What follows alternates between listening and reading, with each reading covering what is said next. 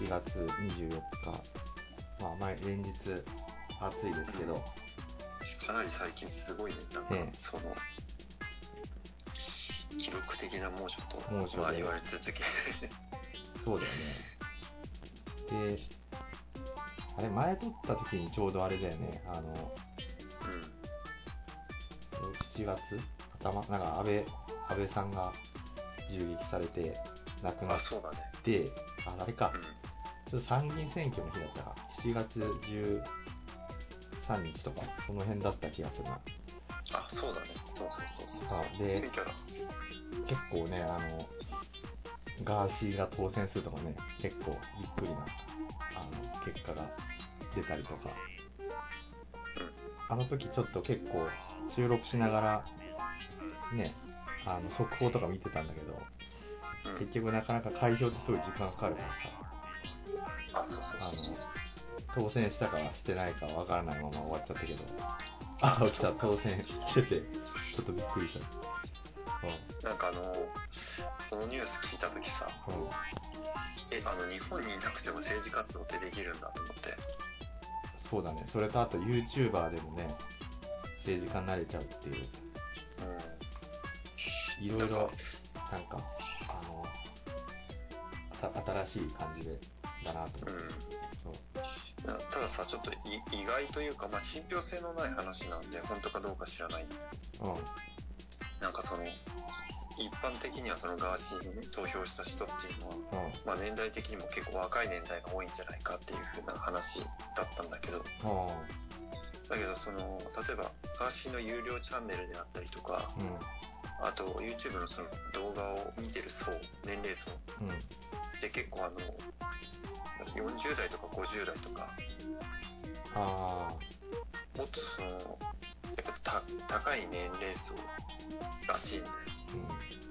うん。で、確かにさ、それもうなずける話でさ、うん。結局、ガーシーが提供してる、その、暴露話って、うん。なんかその、結構、芸能界ネタじゃん。そうだね。まあ最近はなんかあの、ね、三木谷さんとか、そう、放棄してて、経済界が波及してるから。でも結局、そういうのに関心があるっていうか、興味があるのって、まあよくよく考えてみると、まあその10代とか、20代はやっぱありえないのかなと思って。ああ、でもどうなんだろうね。なんかほら、ガーシーのさ、うん。ネタにしてたさ、なんだっけ、綾野剛うん。あ、わかんない。どこでどれだけリュウクが見てたかは、あれなんだけどさ、俺が知ってる限りで綾野剛とか、あとなんだっけ、マッ、マッケンユだっけ、新田。あ、新田真剣佑新田マッケンユか。でさ、なんか、結構、なんだ、若い世代とかに支持されてんじゃないのなんか、よくわかんなういけど。ん、どどうなんだろうね。なんか、微妙じゃないのその、ああや、え、綾小路だっけあ、うん。彼だって別にそんな若い世代の、そのファンだとは思えないね。うん、じゃあ、あれかな、3、40代ぐらいかな。あの、あ、そううちだらなぐらいってことかな。結局、そうなんかあの、勝手なね、想像なんだけど、うなんかそう、週刊誌とか、例えばほら、ん。うん。あの、週刊新潮とかさ、あそういう週刊誌系の見る年代なのかなと思って。あ。ああ、でも週刊誌系はあれだぜ。なんか多分、おっちゃんとかだよ。読んでる。ご50、60で多分。あの、お週刊文春とかってお。っちゃんが、おっちゃんの方が好きそうなネタだと思うんだよね、そういうのって。ああ、文春とかそう、文春とかもそうだし。あだって、ものにだってネタがそうじゃん。その、例えば、ね、芸能界の闇とかさ。あああ、なんか、なんとなく俺あの、三木さん、三木谷さんを叩き出してからすごい盛り上がってきた感じがしたんだけどね。あまあ多分前から盛り上がったのかもしれないけどさ。ああ、のそれは、うん多分、その、今まさに言ってた、その、一部のさ、うんゴシップ好きのネタしか取り上げてなかったっていうところから、うん。だって、聞いたことはあるかどうかわかんないけど、結局のところさ、そうのん芸能界の闇を、こう、さら、さらけ出すみたいなね。暴露するっていうネタって、要は女性関連の話なんだよ。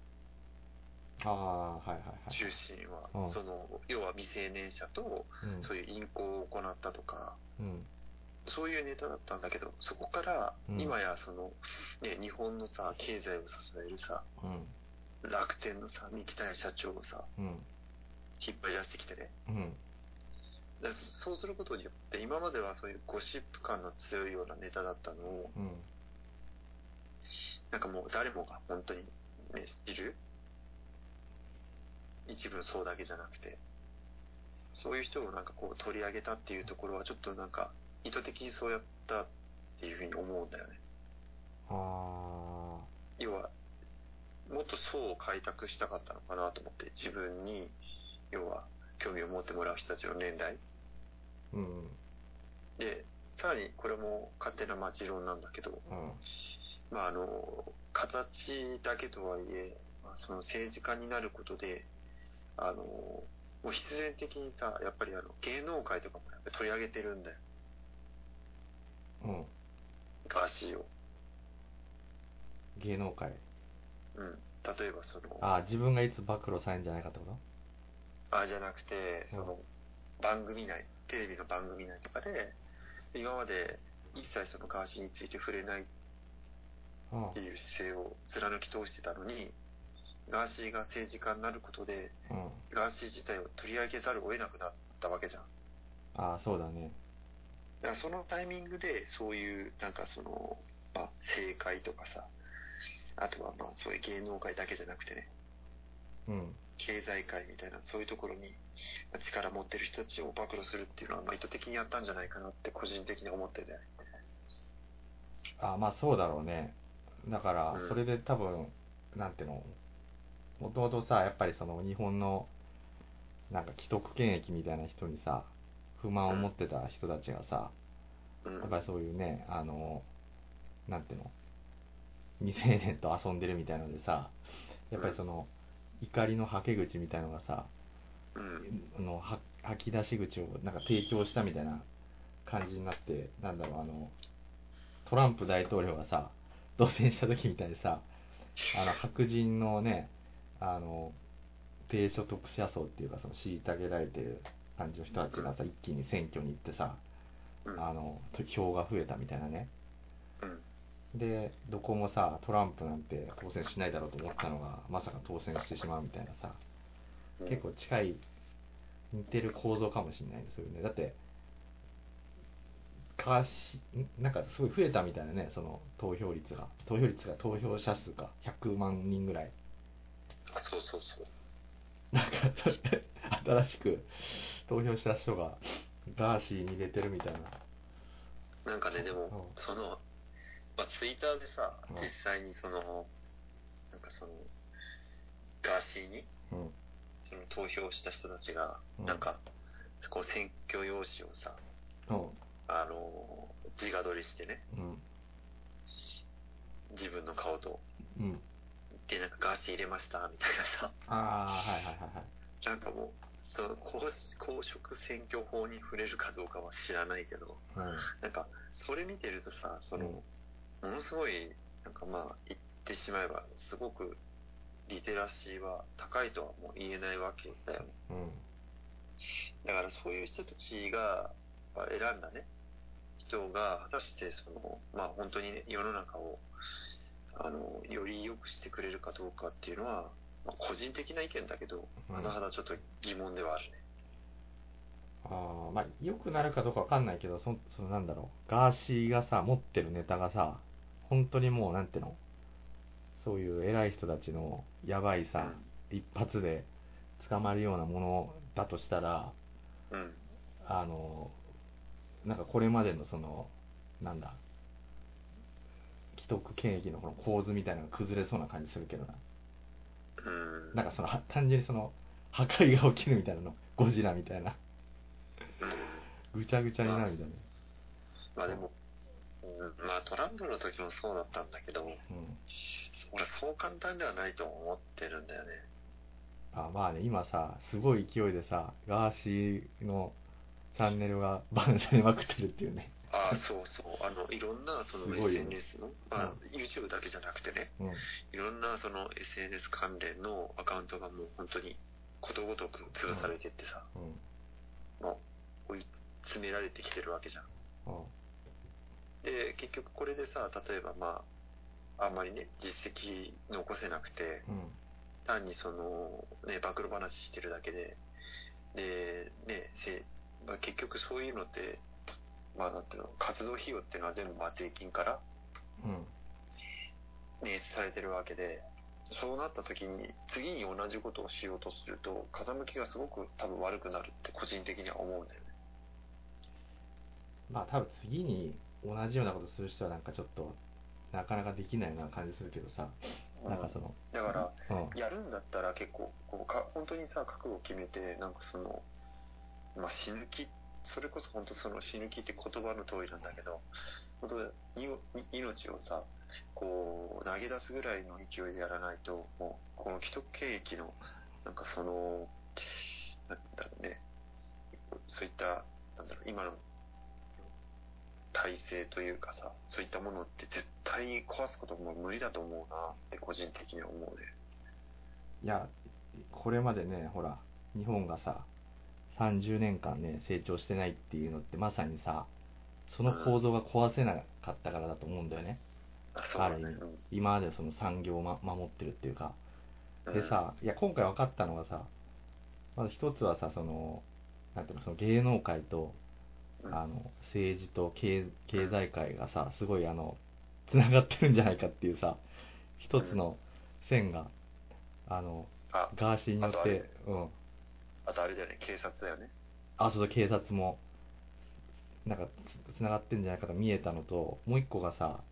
これなんかすごいなと思ったのがさ、あの、うんガーシーがの YouTube のチャンネルがさ、うんバンされてさ、それで終わりかと思ったら、なんかガーシーはもうあの、なんていうの、生放送だけやって、で、その生放送を、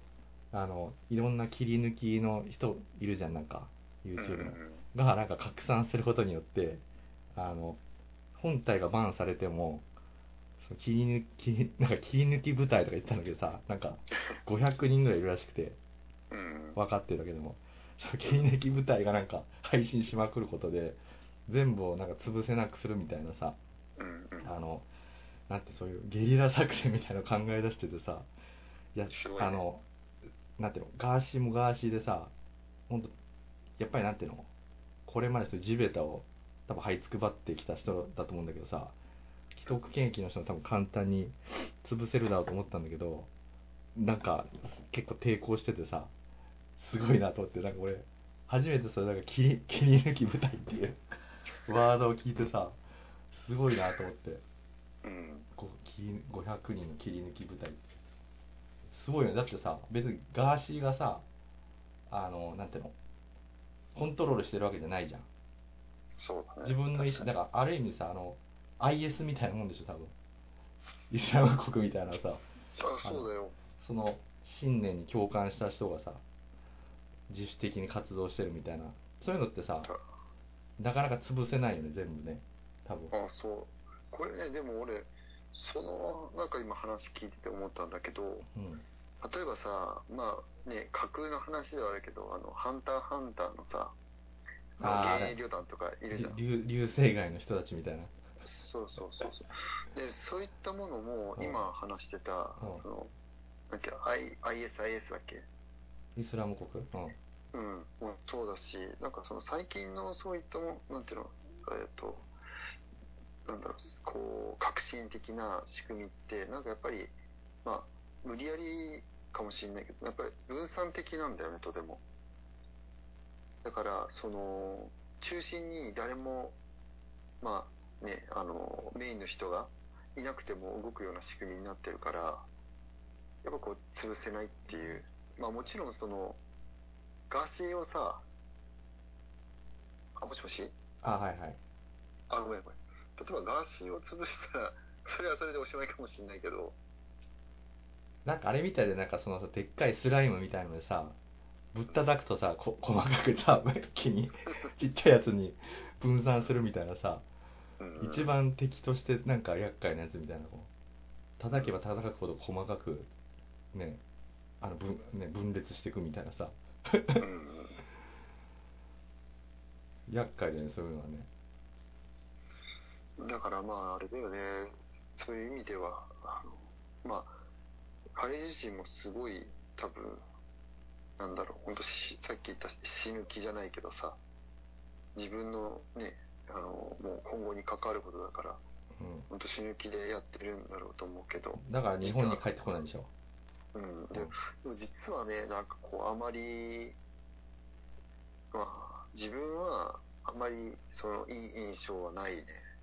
まあそうだよねだってやってることがさなんだろうまあなんていうかなあの正攻法じゃないもんねそう、いやそれになんかその、なんつうんだろうな、その、なんか、例えばその既得権益をその壊すっていう部分に関しては別に特にね、なんかこう言うことはないんだけど、なんかその、しょぼいんだよね、やり方が。はいはいはいはいなんか、そのね、いわゆるだって週刊誌ネタみたいなもんじゃん、要は。まあ言ってみればねうん、でじゃあじゃあ例えばねガーシー自身にね過去にその黒い歴史なかったかって言ったらそんなことないわけじゃんうん自分だって正々堂々と詐欺やってたわけでしょあはいはいはいなんか BTS に会えるよみたいのでお金をそうそ集めたみたいなねう、うん、だからいや客観的に見てまあそんなね言われる筋合いないよっていうあの言われてる人たちからしてみればねでそなれになんかその既得権益が絡んでて実はその芸能界と政界とあと警察つながってるんだみたいななんか無理やりそういうふうに無理やりっていうかまあそういう事実なのかもしれないけど、まあねまだそこのなんていうのかなはっきりとした証拠みたいのがさあんまり出てないからちょっと何とも言えないけどねうん、でちょ、まあ、自分の直感はとってもなんかもう信じがたいというかうさんくささしか感じないしなんかその何かが変わるような気は全くしないんだよねもうこれは本当直感だけどまあなんかそのわかんないけどそれ一気にその崩すのは難しいかもしれないけどなんかねあのうん多分さそのガーシー個人が持ってる情報って別にうんなんか多分芸能人ネタぐらいしかないと思うんだけどさうんうん多分今そこにさあ影響力が多分ついたじゃんその今 YouTube バンされちゃったけどさ、うんなあのチャンネル数で言うとなんか100万人ぐらいいたわけでしょ、うんだからこの人にさ情報伝えればその拡散する影響力があるわけじゃんうんだからなんかさいろんな情報がなんかあの多分ガーシーのところに垂れ込みみたいな感じで集まっててさうんでその中には多分本当にやばいとのとかもさあるかもしれないんだけどだからなんていうのガーシー個人だけだと多分あのただのねゴシップだと思うけどそのガーシーっていうのをうまく活用してさみあのバイある意味「週刊文春」の一晩みたいな感じでとりあえずガーシーに情報が集まるみたいな状態になってんじゃないかと思っててさだからそこの中身にどれだけ本当にしみんなが知ったらショックを受けるネタが集まるかどうかで、まあ、場合によってはそのね結構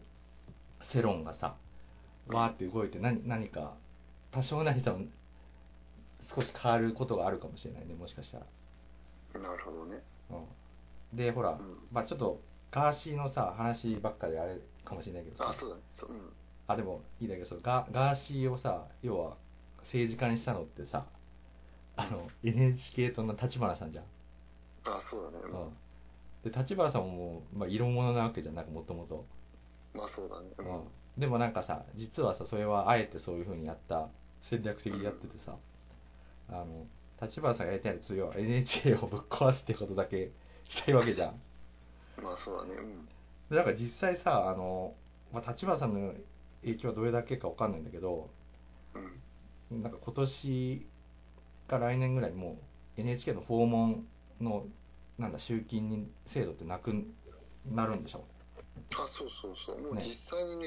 あのうちの近所とかでも、うんもうそうなっててうん一切やっぱり集金人って来ないんだよだよねでもう立て続けにその、なんかえっとまあ加入してください契約してくださいっていうような通知がうんまあまあほぼ毎月来てるような状態だねああうんまあ別に加入しなくてもさなんかあの本当はかどうかわかんないけどなんかあの NHK 党にコールセンターみたいなのがあってさうんもし万が一訴えられたとしてもなんかそのなんだ裁判代行じゃないけどなんかやりますよみたいなこと言ってさ完全になんかそのすごいあの対抗システムみたいなのがなんか出来上がってるみたいなこと言ってたよなんかあそうだね、うんなんからしいねでもまあ、NHK のやつは別にその、なんていうの、まあ、なくなるかちょっとわかんないけどさ、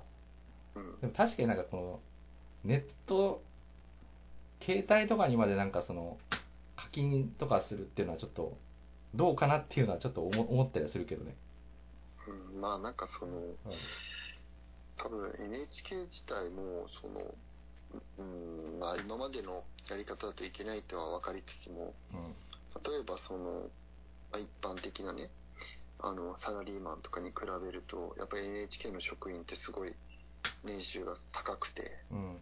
でそれを維持するためにはやっぱり今まで通りねうん。その要はお金を集金してお金を集金っていうかまあ契約してうん。でお金を集めるしかやっぱ方法はないわけじゃない。うん。うん、だからまあそのえっと苦し紛れじゃないけど、うん。うんまあ、そんな感じなんだろうなっていうのは思うよ、まあそうなんだろうけど、なんだろう。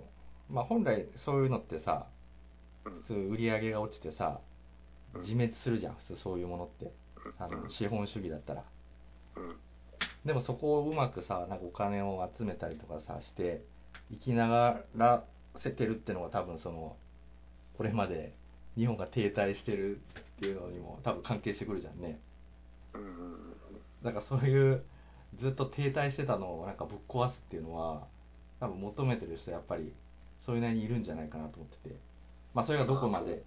そのね、本来の既得権益にどこまで崩せるかあれだけど、なんか NHK に関してはちょっとはなんか効果が出てんじゃないかなってちょっと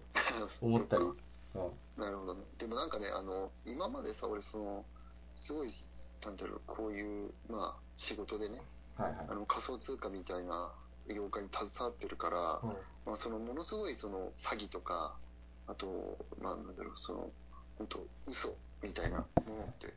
もう日常3時にあってさはいはいはいはい。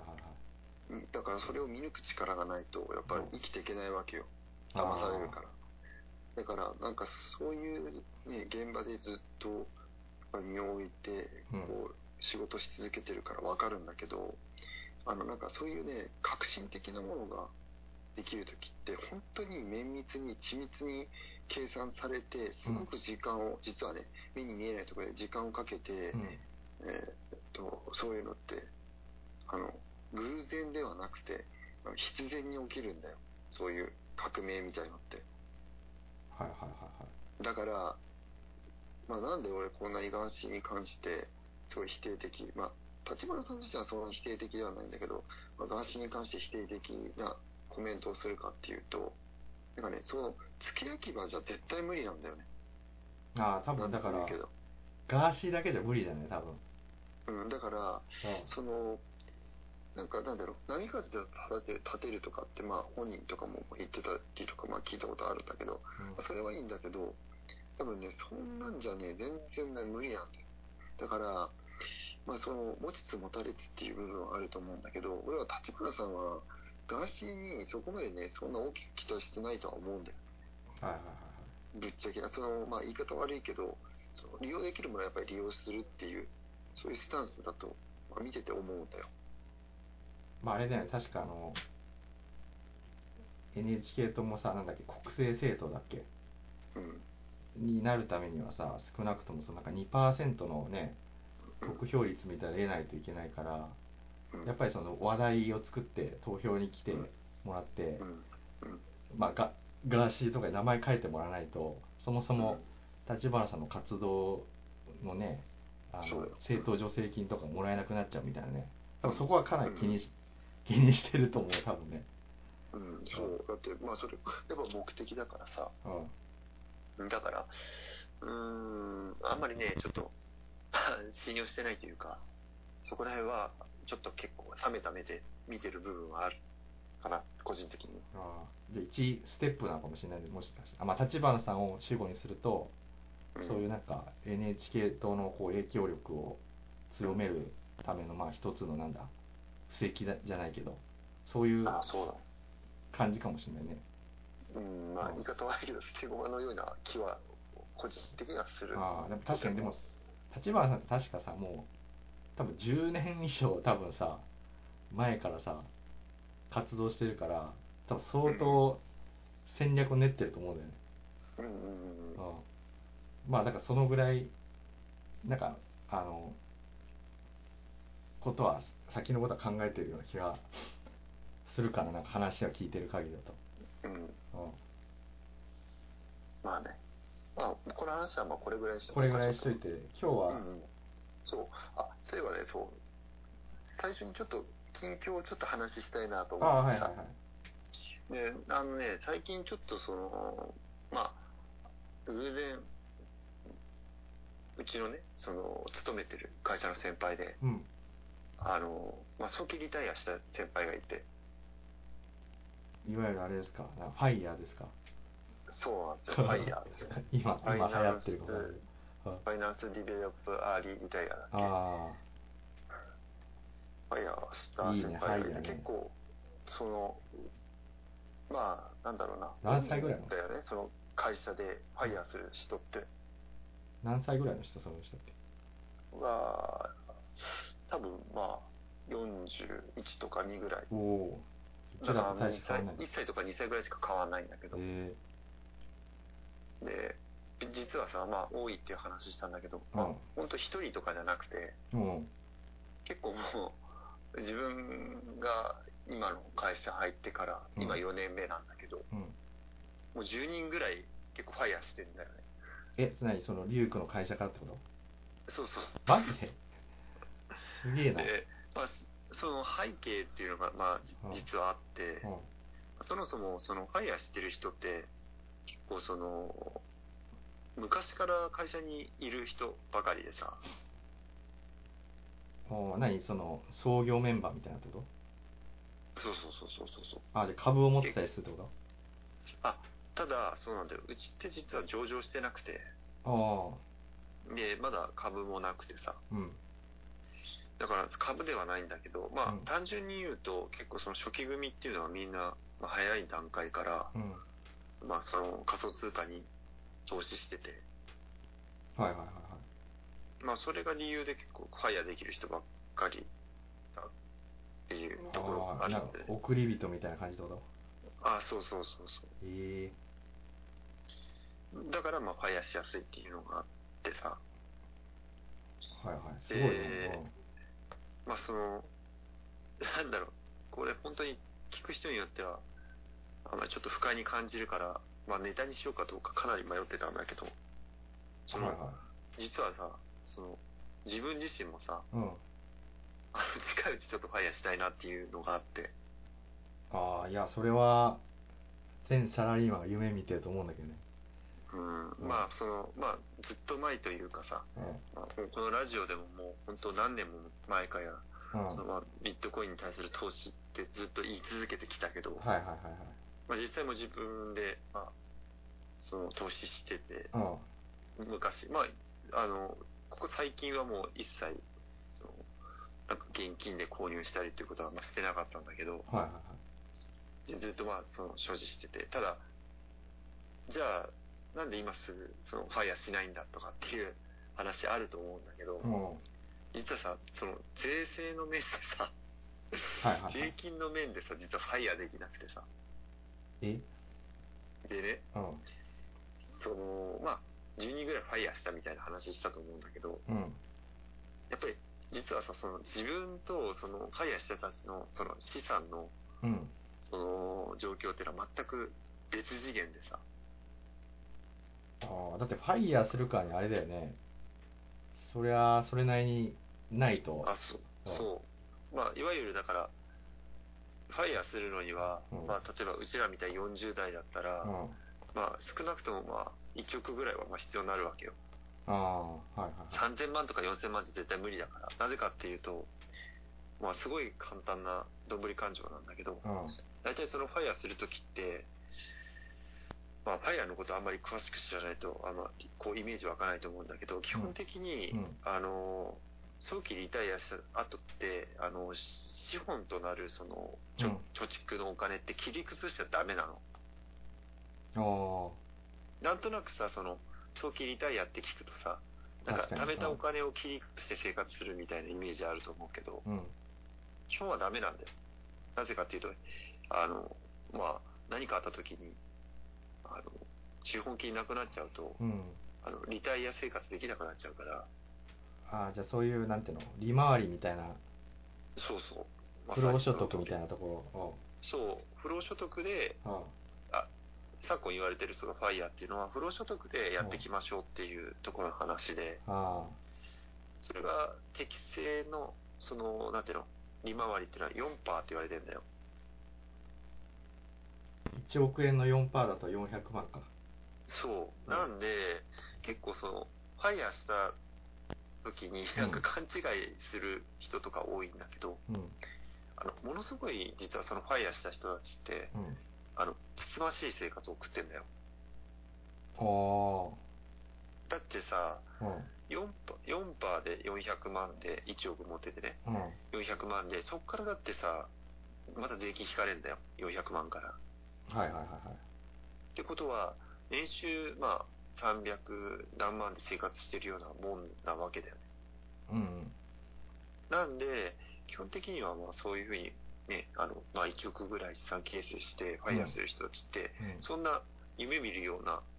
いい生活なんか全然してない人ばっかでさ。はいはいはいは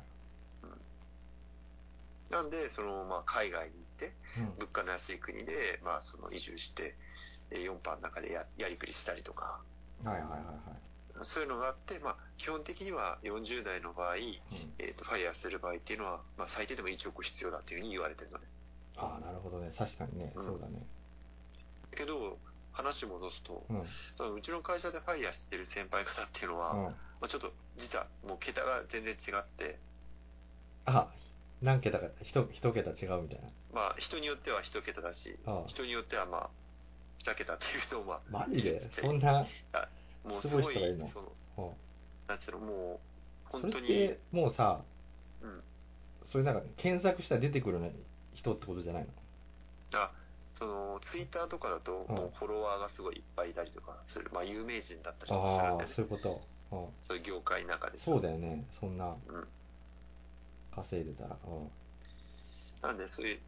全実は、まあ、そういう人たちと全然そのレベル感は違うんだけど、うん。それがゆえに実はその税制っていうところがうん。今問題になっててうん。実はファイヤーできないんだよああ。税で金でたくさん取られちゃうってこそうでなぜかっていうところをちょっとは話したいんだとはいはいはいはい。あの何度もねまあこの話の中でも出てきたと思うんだけど今あの株とかうん。えー、と為替っていうのは分離課税って言われてて要はあの最高の税率っていうのは利益に対して20%以上か ,20 以上かからないようになってるんだよねはいはいはいはい。だから株とか為替例えば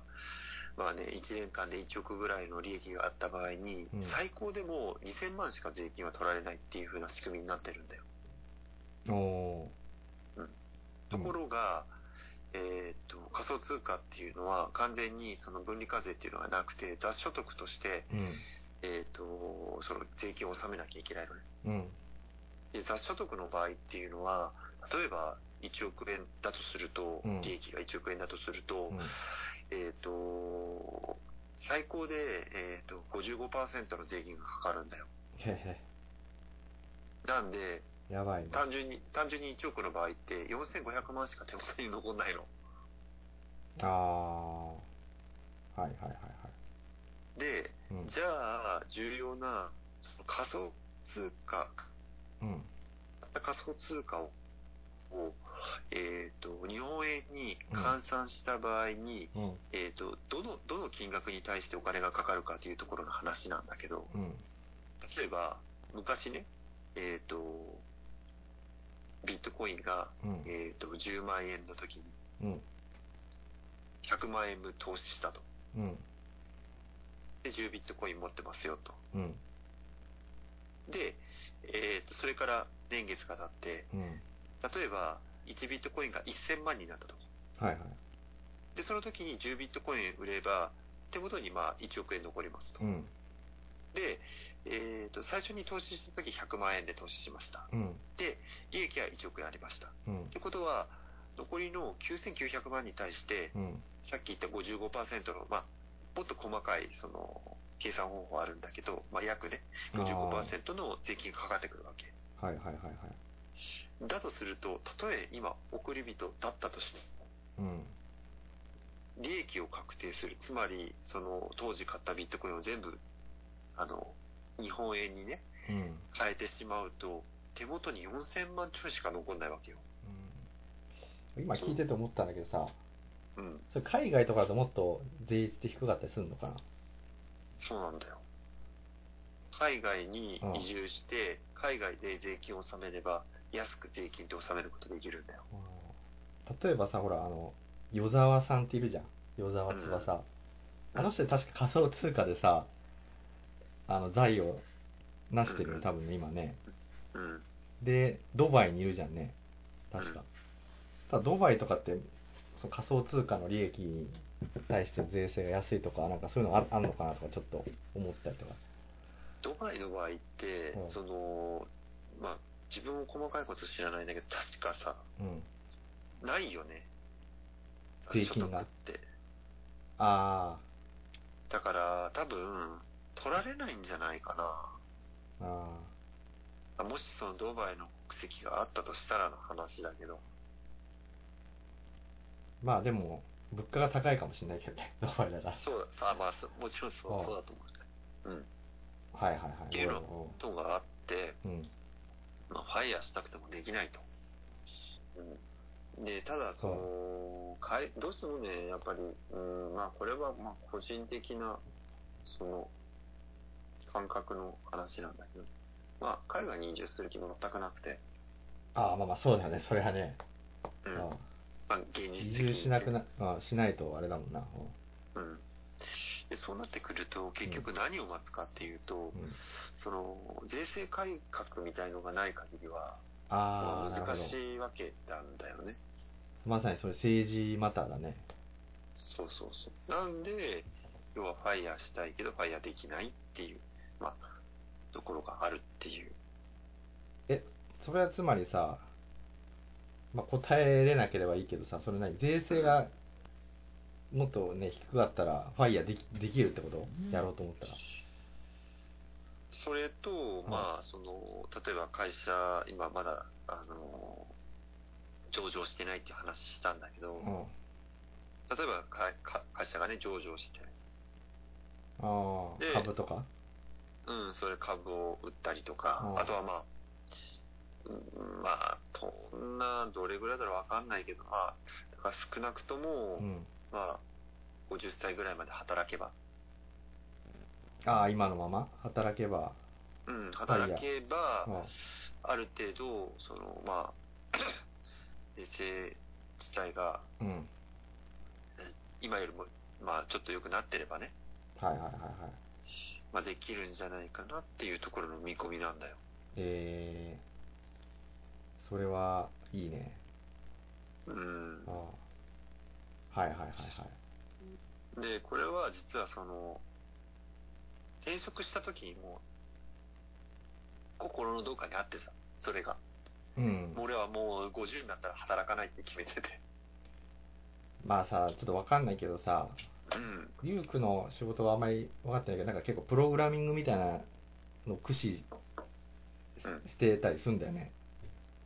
まあ、プログラマああ、そうーだよね。職そうだなんね、か、結構そういうのってやっぱ頭使うじゃんね、多 分。うん。ただだんだんその年齢がさ、年と、まあちょっとそれは偏見かもしれないけど、なんか結構きつくなってくるような気がするんだよね、なんかね。いや、本当にそうで、うんうんやっぱね、無理なんだよ。結局、その、例えば、あの、マネージングみたいな。マネージャー、まあほら、どの職業もそうだと思うけど、うんその、第一線で戦い続けるって結構難しくて、そうだよね。そう、結局そのマネージメントするような立場にならない限りは、ちょっとやっぱ難しい、いや、本当その通りで難しいんだよ。まあマネージメントかね、その独立してあ、仕事を選ぶとか、あとはその講師とかやってね、講演料とか本書いたりとかうね、ん。うん。そういう方向になってくるね、多分ね。だから、まあうんそう考えると自分の中ではもう、本当できて、あと 10, 10年本当できたら本当幸せだなとは思うんだけど。ほんとさ、なんかこれは、話脱線しちゃうかもしれないけどさ、なんてもう、やっぱ今ほら、IT 関係、プログラミング、プログラマーの人とかやっぱ多いじゃん。えうん。そういう人って。そういう人たちってさ、やっぱ、常にほら、あの技術も進化していくしさ、ずっと勉強していかないといけないみたいなのもあるじゃん、ベースとしベースのうん。ね、その、働き方として。うん。だから結構その、年齢いった時にみんなどうするんだろうっていう、ちょっとあの、漠然と考え、ちょっとね、業界は違うけどさ、なんかちょっと考え、思ったりいや、ししてたよこれね、ちょっとほ本当ね、すごい深刻な問題になってて、うんなんか結構 YouTube とかでもこう上がっなんだろう、最近よくこう動画としてさ、うん、あの出てるんだけど、うん。なんかあの、なんかもう、 あの、自分でやっといてなんだけど、あの、20代を過ぎて、まあ20代の後半から、うん。その転職でね、プログラマーになるってマジですごいリスクでさ、もうリスクしかなくてさ、実は。ああで、なぜかっていうとちゃんと理由があって、ー、うん。もうそのプログラマーになれば食いっぱぐれないとか、うんあと高収入になるっていう触れ込みでうん。行ってきたのって実はそのなんかプログラミングスクールみたいなとこなんだよはいはいはいはい。でそういう企業とかが、まあ、転職持ってると食いっぱぐれないよみたいな感じで言ってて、うん絶対就職できるみたいなこと言うんだけど確かにね、うん。まあ、若いうちはそれはできるよだってさ伸びしろあるからどの会社だうんうっんて採用するし、うん。だけどねその30過ぎとかで、うん。その経験もなくてだようん。そのプログラマーですって言ったら大抵はもううん本当 SE とか、うん。あのなんかこう常駐先でね、 あの働かせるされるみたいなさうん。自社開発はできないようなそういう会社ばっかなわけよはいはいはいはいはい。だから本当には派遣みたいな感じでさでそういう会社っていうのはこう常にさその、なんだろううまくやっていかない限りはうん。あの、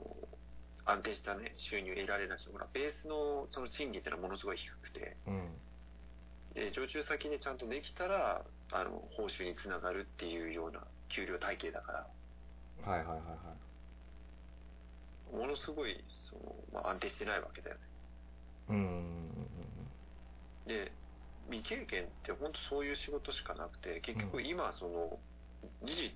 人材ってものすごく不足してるんだよ、プログラマーって。うん。だけど、欲しい人材っていうのは、やっぱり経験者なんだよね。うん。うん。だから、そこはね、本当にね、自分がほら、実際にやってていうのもなんだけど、いややめた方がいいなって、もう言える。もう何あの、体がもう持たないみたいな。うん。あの、メンタル絶対やられるし、あ本当ねあ、、うん。馬車馬のようにこき使われるみたいな。なんて言ったらいいんだろうな。なんかその、茨の道なんだよね。30過ぎで経験なしでプログラマーになるって。うん。あ本当なんか、超、超ハードモード、ゲームで言うと超ハードモードみたいなさ。あ。うんうんうんうんうん。そう、悪条件が重なりすぎちゃってさ、はいはいはいはい。そこでね、やっぱりね、成功していくっていうのは相当やっぱ難しいから、それは知識の面もああったりするってこうんだってさ、例えばその、とうんさっき言ったさ、プロ、プロミプログラミング教室に、うん。まあ社会人として通うとかって話になったとするじゃん。うん。うん。そうした場合にさ、結局、じゃあ、大学でね、そういう、まあ、コンピューター専門の、うん。なんか、学科みたいなところで4年間うん。働いたう学生さんん。うん。と比較したときに、会社はじゃあどっち取りますっていう、まあ、話になったとするじゃん。うん。そしたらさ、 めちゃくちゃ不利なのはもう、火を見るよりも、わかるでしょ。ああ。まあ、明ら同かだよじね知識レベルとかだったらそうかもしれないね。なんか。だだってさ、学生の方が柔軟性があって、うん伸びしろがあって、うで、おまけに給料も低いわけでしょ。ん。うん。で、それに対してさ、30代って言ったらさ、ある程度のさ、まうあん給料って、やっぱりは、求めて入ってくるわけじゃん。うん。だけど、レベルとしたら、その、要は大学1年レベルなわけでしょ。1年間しか勉強してないわけだからう。ん。まあそれと比べたときに、どっちが有利かって言ったら、もうそれは、やっぱ前者でしょっていう話になっちゃうわけよう。ん。うん。なんで、ハードゲームだと、はハードゲームっていうか、これこれがだからまたでも、あれでしょ経験者で、なんか、わかんないけど、ガガーファにいましたみたいな感じの人だったらまたちょっと違うんだよね、多分ね。いやもうそう、それはさ、いい例でさ、うん。はいあの、構成作家のガイアっているけどさ、はいはいもうガガイアがいい例で、はい。本当に、彼はさ、ものすごくさ、うんその、まあ、プログラマーとしても、うん。うんまあ、精通してるわけじゃん。はいはい。だから、まあ、細かいところはね、本人に許可得てるわけで言えないけど、うん。もう、引く手あまたなわけよ。あ自分が行きたいってあ、思う即会社戦に力みたいなもん。そうそうそう。だって実際そうじゃん。自分が行きたいって思う会社に行けてるわけでしょ。うん。うん彼は。だから、やっぱりそうなんだよ。できるプログラマーって、どの会社も欲しいんだよ。ああ、それ言うよね。なんか今全然足りないみたいなね。うん。そうそうそうそうそう。で、まあ、ほんと単純計算なんだけど、例えばさ、うん。あのまあ、プログラマーの平均年収って、まあ、大体500万からとかって、まあ、言われてるんだけど、まあ、もちろんピンキリがあるんだけどさ、うん。平均500万以上もらえるんだけど、まあ、その、できるさ、プログラマーなんか、まあ、年収1000万もらえるわけ。うん。あで、会社からしてみても、1000万って実はすごい安くてさ、あ。うん。例えばその、あんまりできない、ごく一般的なプログラマーをうん。雇った場合って、まあ、3人とか4人ぐらい雇わなきゃできないわけよ。うん。あるプロジェクトとかも。はいはい。でもさ、そういう1000万のさ、うん年収1000万のさ、優秀な人間をさ、一人雇っただけでさ、ほぼもう一人でできちゃうわけよ。ああ、そういうことね。だから人を減ら減らせるってことだよね。そうそうそう。だったらさ、もうそういう人一人雇った方が早いじゃうん。ん。で、例えば、一人でやるのと、うん。 4人とか5人でやるのだと、4人と5人だと、それぞれみんな、こう、連携を取らなきゃいけないし、うん。そこに人間関係っていうのも生まれてくるから、うん。まあ、うまくいくかどうかもわかんないし、うん。でそういうところを考えてもやっぱりそう1000万っていうのはそう全然高くないわけだよね会社からしてみれば、だからそういう優秀なエンジニアっていうのはものすごいこう欲しがってるっていうああ。まあ現状というか現実があるんそうだだよね、まあでも誰でも最初はすごい一般,、うん一般的なことで、まあ、初初心そうそ者だうからねそこはね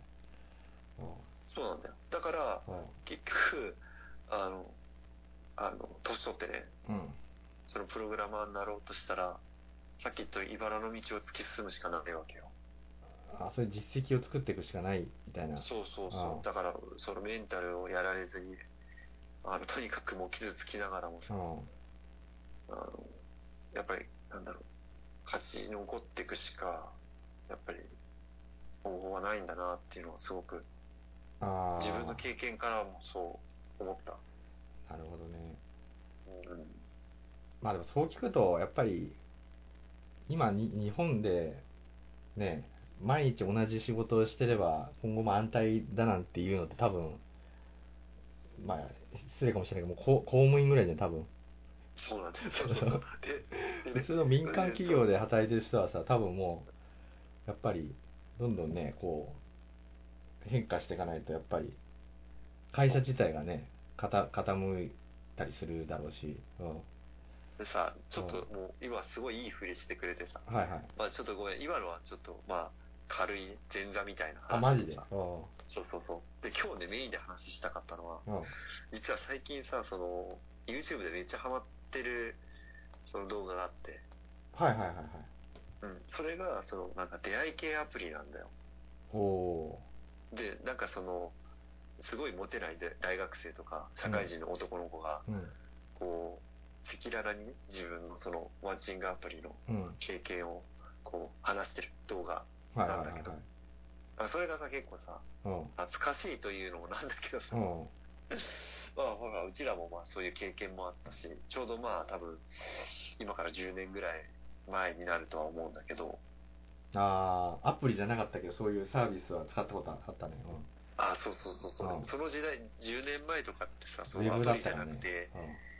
ね、普通のあの、PC とかブラウザでうん。そうやるよだうね。やなってさたね。と思うんだけど、うんで、今ね、その、いいふりしてくれたっていう話があったと思うけど、うん。うん。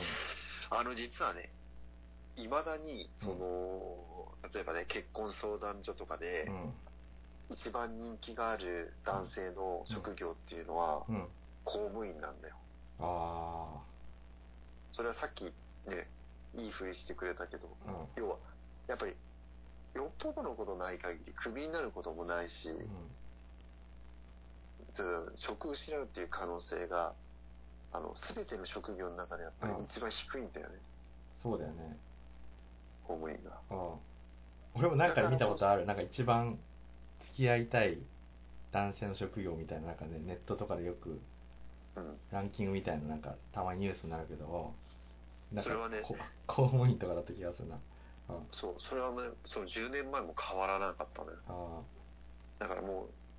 世の中がこんなに変わってきてるのに、そこはもう変わらないと。でまた若者がね将来なりたい職業もなんか上位に公務員とかあったりするよね確か ねもうなんか終わってるなと思うんだけどなんかも う、うん、まあ、そういうまあ話があって、うんまあ、ちょっとそういうのもちょっと気になってたのもあって、まあ、うんたまたまこう、パッと目について、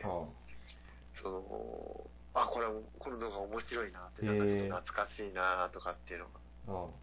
あってうん、それでまあ、今回ちょっとね、まあ、あの、ネタとして取り上げたいなっていうのが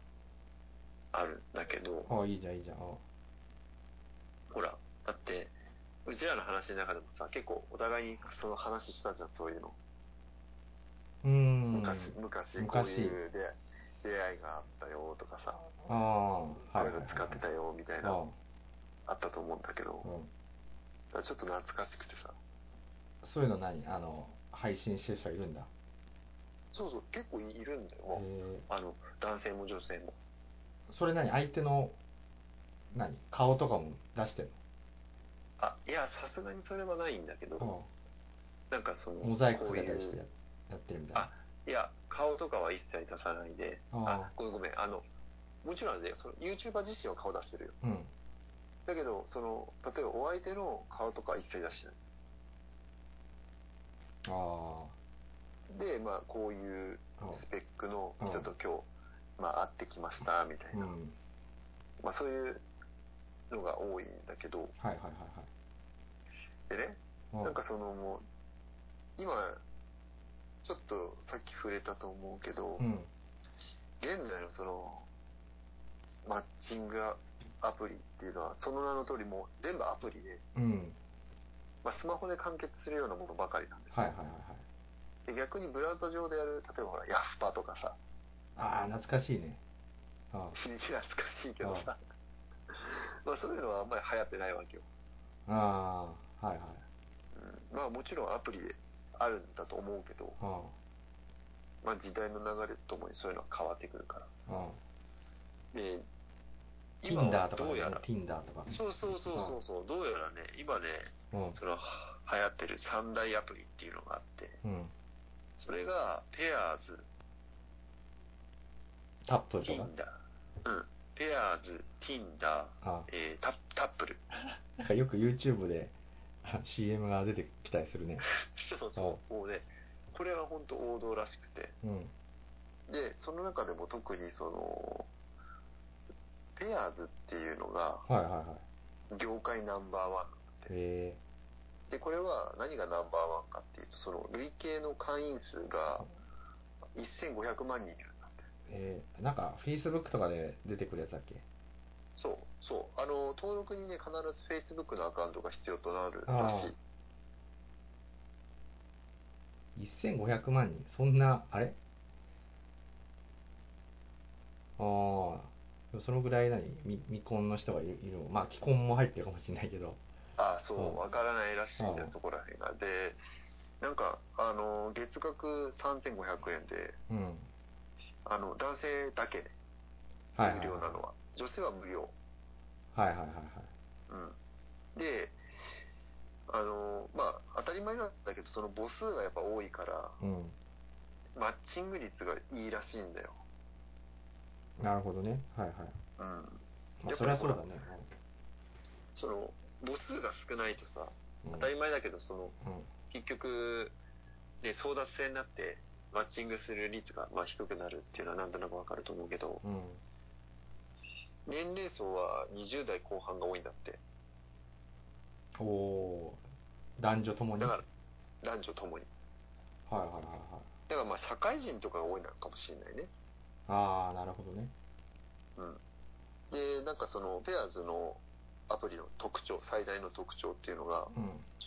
なんかこう、えっと、バッてこう検索するとう、ん。あの、まあ、顔が出てきて、うん。相手の顔が出てきて、で、その相手のプロフィールにいいねができるんだって。はいはいはいはい。そうすると、相手側は、いいねが来ましたっていう、まあ、なんていうの、通知が来て、うん。で、相手側がいいねを返すと、初めてメッセージのやり取りができるんだって。ああ、お互いこう、いいねし合わないと、メッセージが受けない。そうそうあーなるほどね。はいはい。だから、Facebook みたく一方的になんかこうメッセージをこう送るっていうのはできないらあしあくて、ー。はいはいはいはい。だけど、ただなんかその、 まあしし調べた限り、その、やりもくの人も多く、はいはいはいはい。既婚者のやりもく、まあ一般的に言うんう、そういうなんか性的な関係を持つことを目的としたはいはいはいはい。人たちも結構、やっぱり母数が多い分多いらしくて、ああ。そりゃそうだよな。かうん結構トラップが、まあその、逆もしかりでさ、あ、ほんと。女なん性かがそもの、要はハニートラップみたいな感じでう、、うん結局のところビジネスとかあと詐欺ああ、はいはいはいはに関与するような、なんか事例も多いらしい。い。乗車とか、そうそうそうそ風俗業者みたいな。う。うん。はい結局のところはそういうところにほら、いや、引っ張ってきたいみたいなね、うん。っていうのが多いっていうふうなこと書いてあったね。なんかそれはもうなんかいつもか時代が変わんないような感じだから、ね、ああそれはあったよ確か10年前もうん。怪しいねそういう業者の人のメールみたいなね、うん、そう。あのまね、ヤフパ、ヤフパとかも結構あれだったね、その ま、まずそそ入り口としてそうじゃんまずその素人か業者かをさあの、そうそうそうね、見わ見分けるとこからがスタートみたいなとこあったじゃんなんかね確かに。そうそで、えっ、と、